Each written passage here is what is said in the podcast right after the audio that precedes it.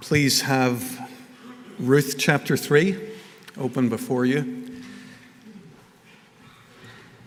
This small book of Ruth, it's wonderful, isn't it? Um, I've really enjoyed studying it and preaching it, and I've, I've been really struck actually the, the number of people who've come to me over the last couple of weeks to, to say that they've been hearing God's voice, that they love this small book of Ruth. It's a, it's a small part of God's Word, but it seems to have a, a disproportionately large impact. In our first couple of studies, we met a couple of the main characters. Uh, you may remember in the first week, we met Naomi. Uh, she's lost her husband, both her sons. Her life is broken. And although her circumstances haven't improved dramatically, we have seen signs that God's at work for Naomi in the kindness of others and in surprising circumstances. Last week in chapter 2, we focused more on Ruth, uh, Naomi's Moabite daughter in law. She's an outsider. She comes to Israel asking the questions that any refugee naturally would be asking Am I welcome? Am I safe? Will I be provided for? And we saw last week in chapter 2 signs that God was at work for Ruth too, in the kindness of Boaz, in the ongoing, unfolding events of everyday village life.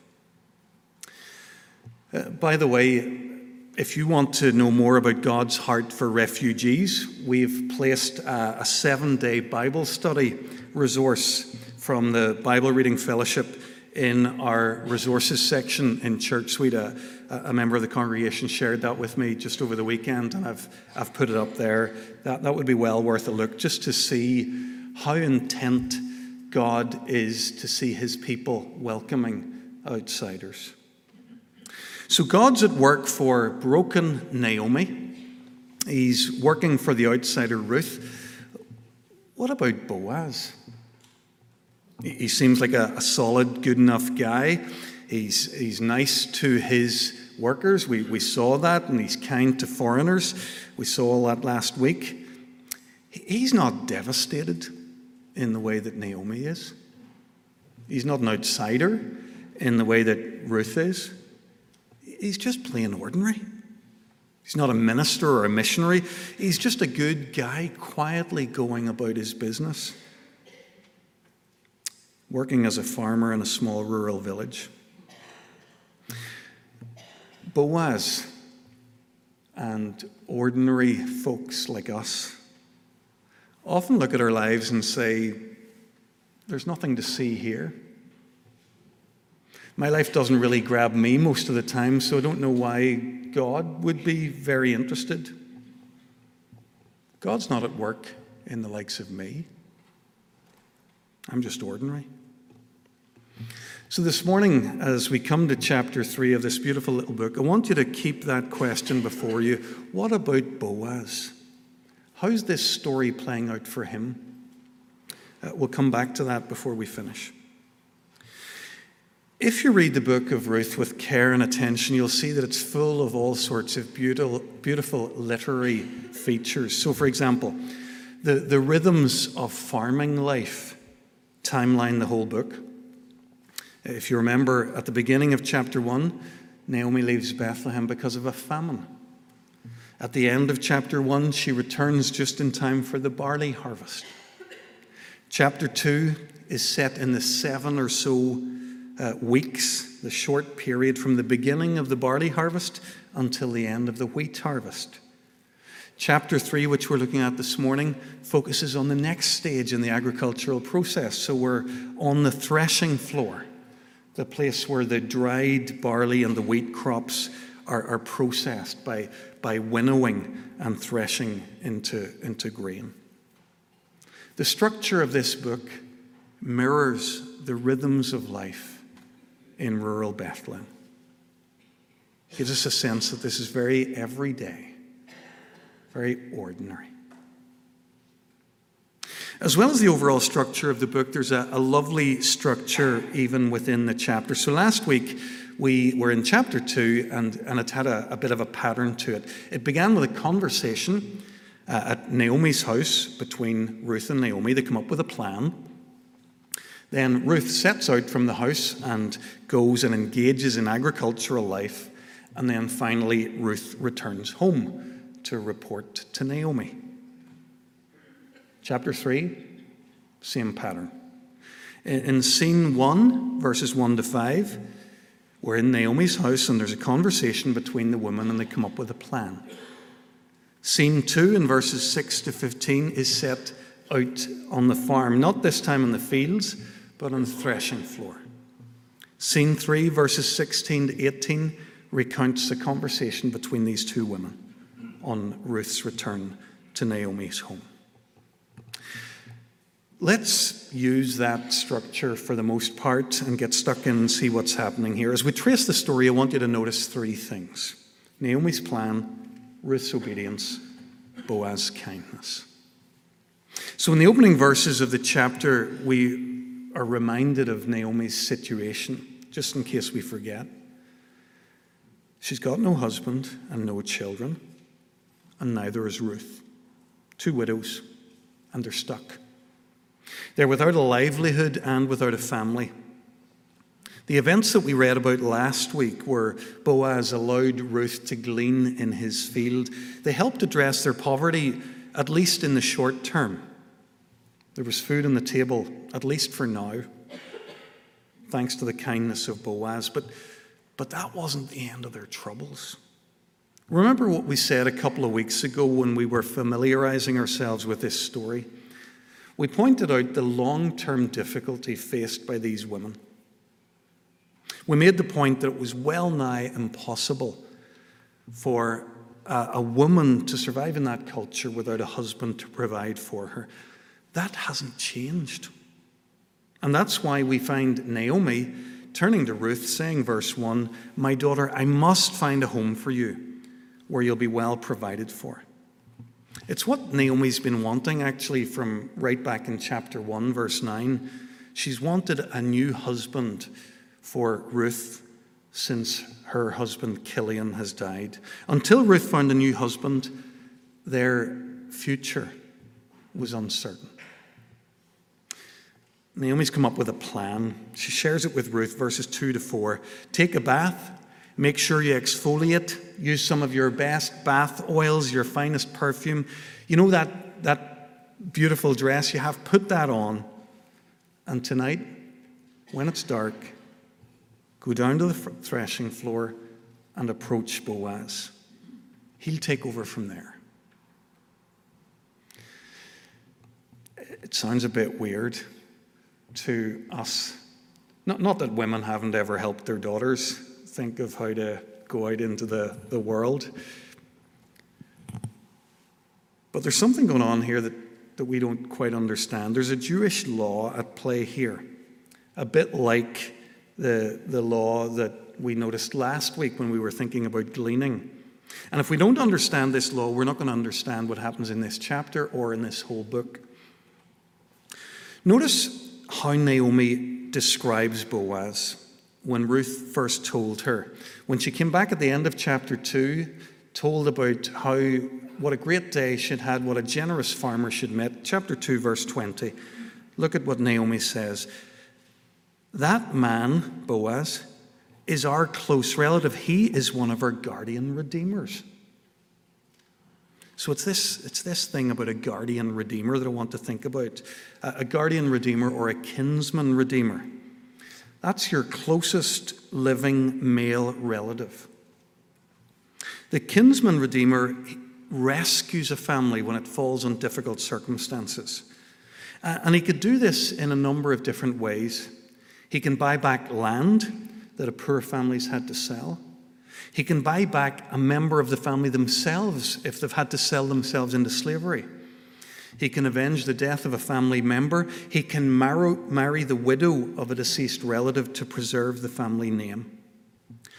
All of these duties would fall to the king's, kinsman redeemer, but all of them can be refused, including the, the last one to, to marry the late relative's widow.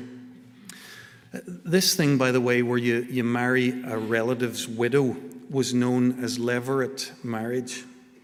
Uh, levir is the, the Latin term that translates the Hebrew for brother in law.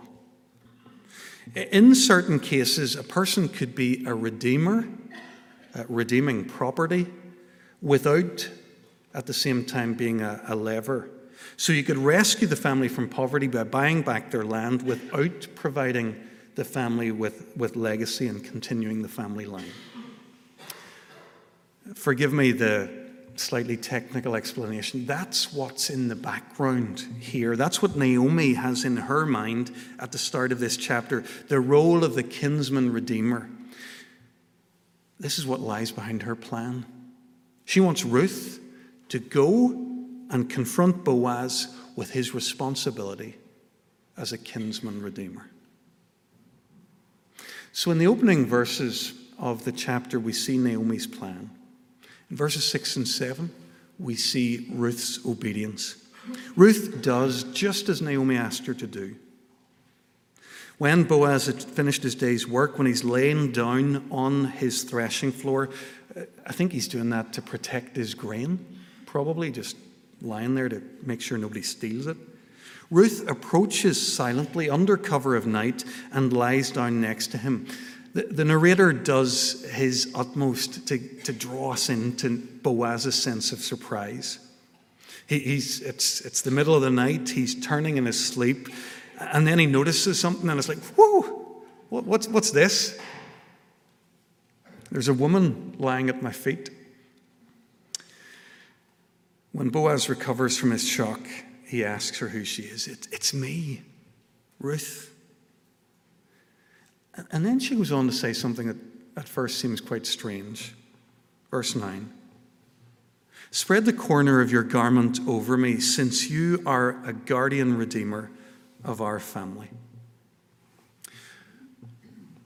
When a man spread his garment over a woman like this, it was a signal of intent that he was going to marry her. He's effectively inviting her into his bed.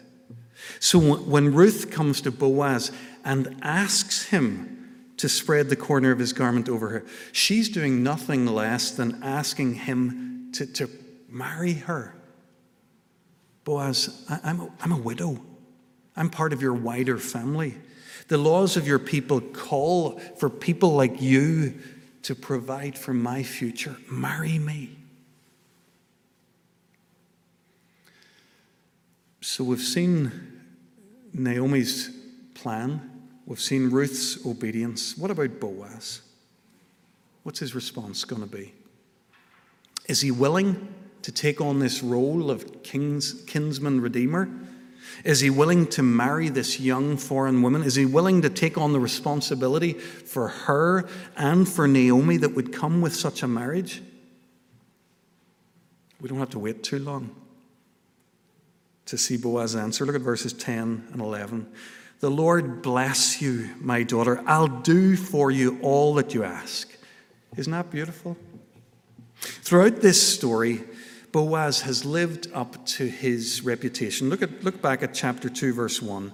Uh, these narratives, how, how a person's introduced is always important. He's described there as a man of standing. He's a good man with a good reputation. And in this incident, we see his integrity.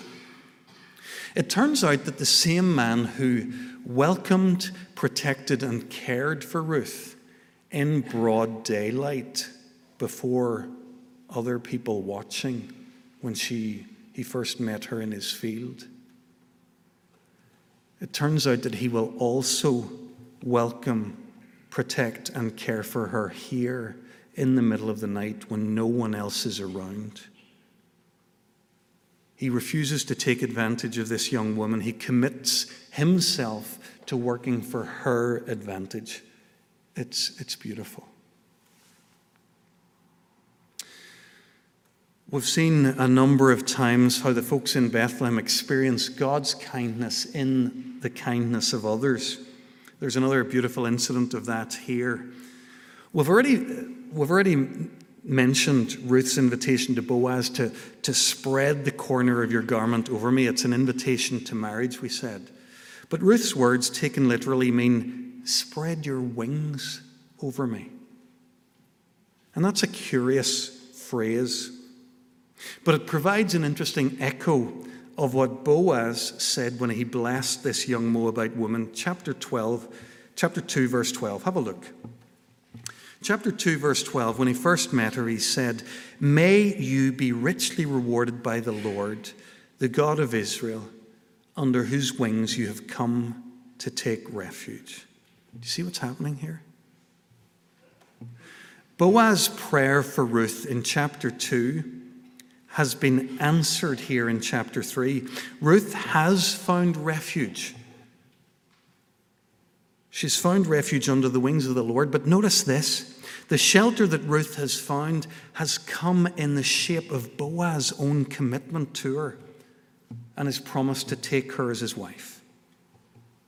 Isn't that interesting? And inspiring? Boaz is willing to be used by God in answer to his own prayer. He begins by praying for Ruth's protection, and then when the opportunity arises, he acts to provide that protection. Wouldn't it be great if we were praying and living like that? Praying that God would be with lonely people in Bangor and then opening our homes and our tables to them.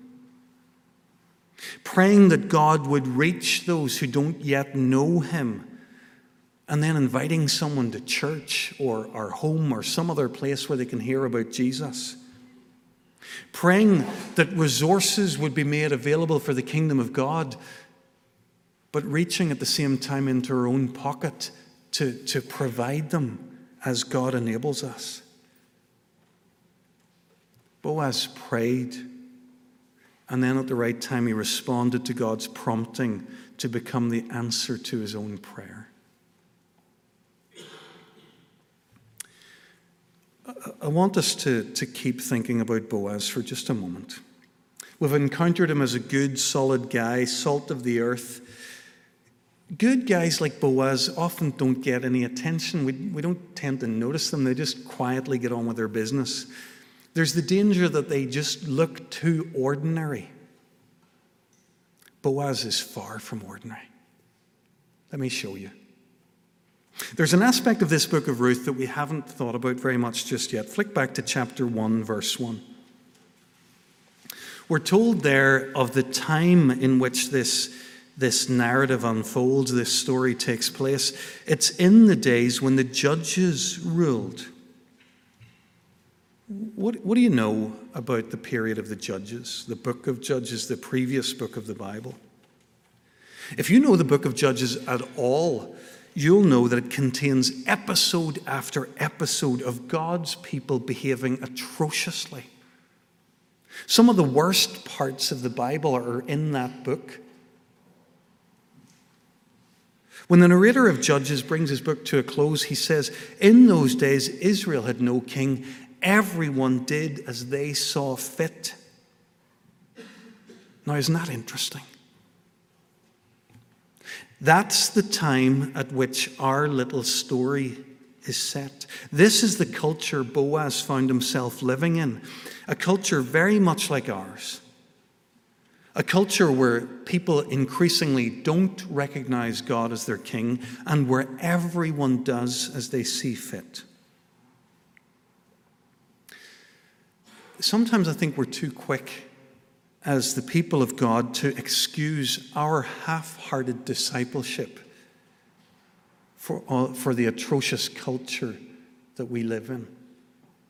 It's too hard, we say, to live for God in this, this dark, dark world.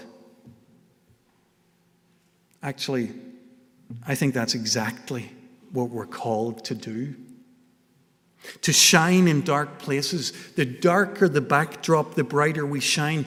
Boaz shines in the time of the judges. He doesn't wait for a better moment in the culture to live faithfully for God. He shines in the darkness. Isn't this what Jesus meant when he told his disciples, You are the light of the world? Paul expected the early Christians in Philippi to shine in the same way. He calls them children of God without fault in a warped and crooked generation. He urges them to shine among them like stars in the sky.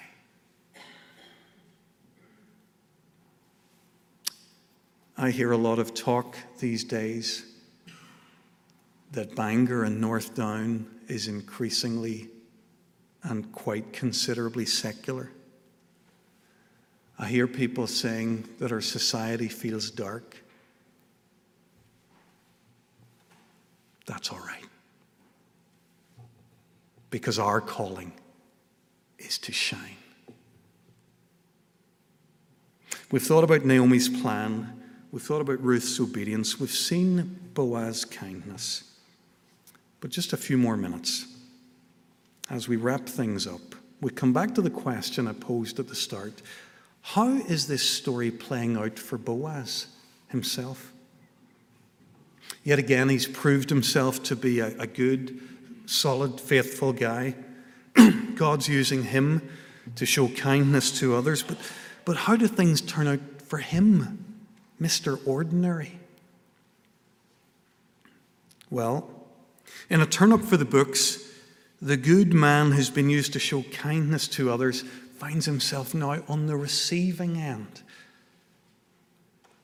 receiving God's kindness himself. Mr. Ordinary experiences kindness, the Hesed of God. Look at verse 10. Addressing Ruth, who's just offered herself in marriage to him, he says, The Lord bless you, my daughter. This kindness is greater than that which you've shown earlier. The earlier kindness he's talking about is Ruth's kindness to his mother in law, or to her mother in law, Naomi. But now it's Boaz who finds Ruth's kindness falling on him. Do you see what he says? You haven't run after younger men, whether rich or poor. It's kind of hard to know what's in Boaz's mind at this point, but, but there's some part of him that, that's touched, that feels moved, that this younger woman would, would come to him. Ruth, I'm pretty ordinary. I'm a middle aged farmer, after all. Not the kind of guy who could hope to catch the eye of an eligible young lady like you. You're showing this ordinary middle aged farmer the very kindness of God. Isn't it beautiful? God, God is working his kindness for Mr. Ordinary.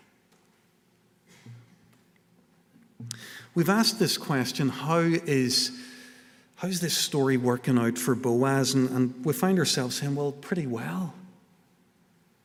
He experiences God's kindness now in the kindness of Ruth, but there's something else going on here, something wonderful and profound. God is using Boaz to show us Jesus. How so? How, how does Boaz point us to Jesus? Well,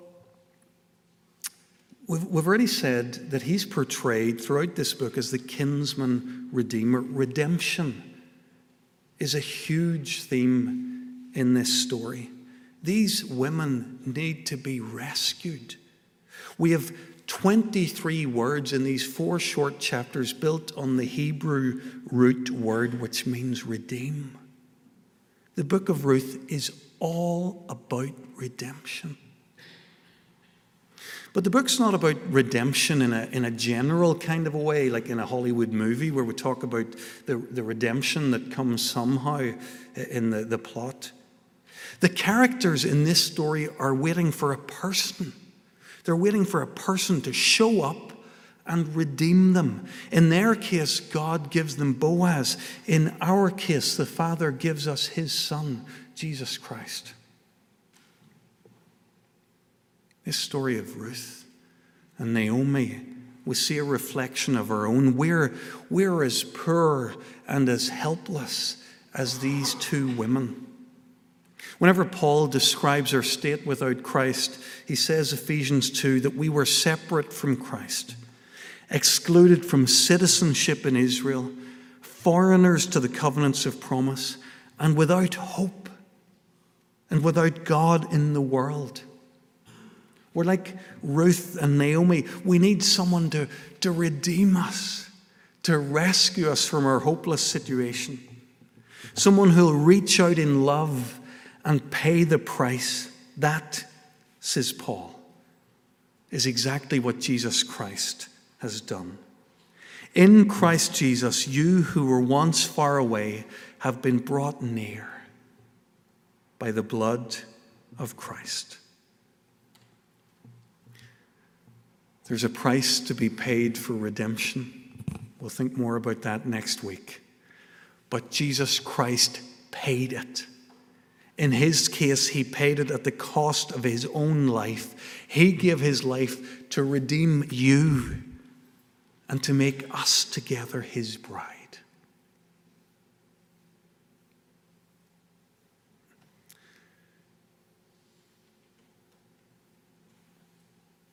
This God who works for the broken and the outsider, we see him working now even for the ordinary.